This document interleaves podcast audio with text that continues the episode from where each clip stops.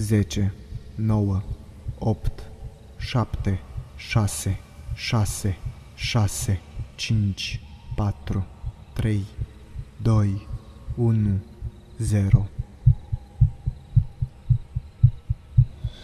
O simplă întrebare. Când eram mai mic, obișnuiam să stau acasă la bunici și, bineînțeles, Mintea de atunci îmi juca mereu feste, deoarece aceștia aveau un pod care nu era închis niciodată. Mă puteam uita în negrul înnegrit, dar nu o făceam, pentru că mi era foarte frică. Fugeam repede, repede atunci când treceam pe acolo și după cum ți-ai dat seama, camera unde dormeam era după gaura acestui pod de coșmar.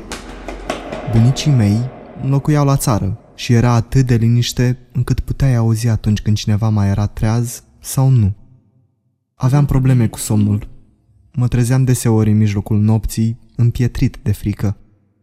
Nu mă puteam mișca. Așa că stăteam cu minte, în pat, cu fața în sus, în negrul care mă cuprindea. Într-o noapte, pe la ora 3 sau 4, m-am trezit curajos.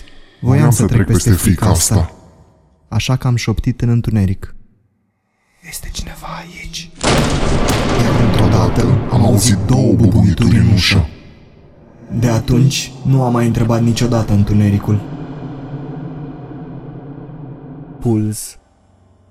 0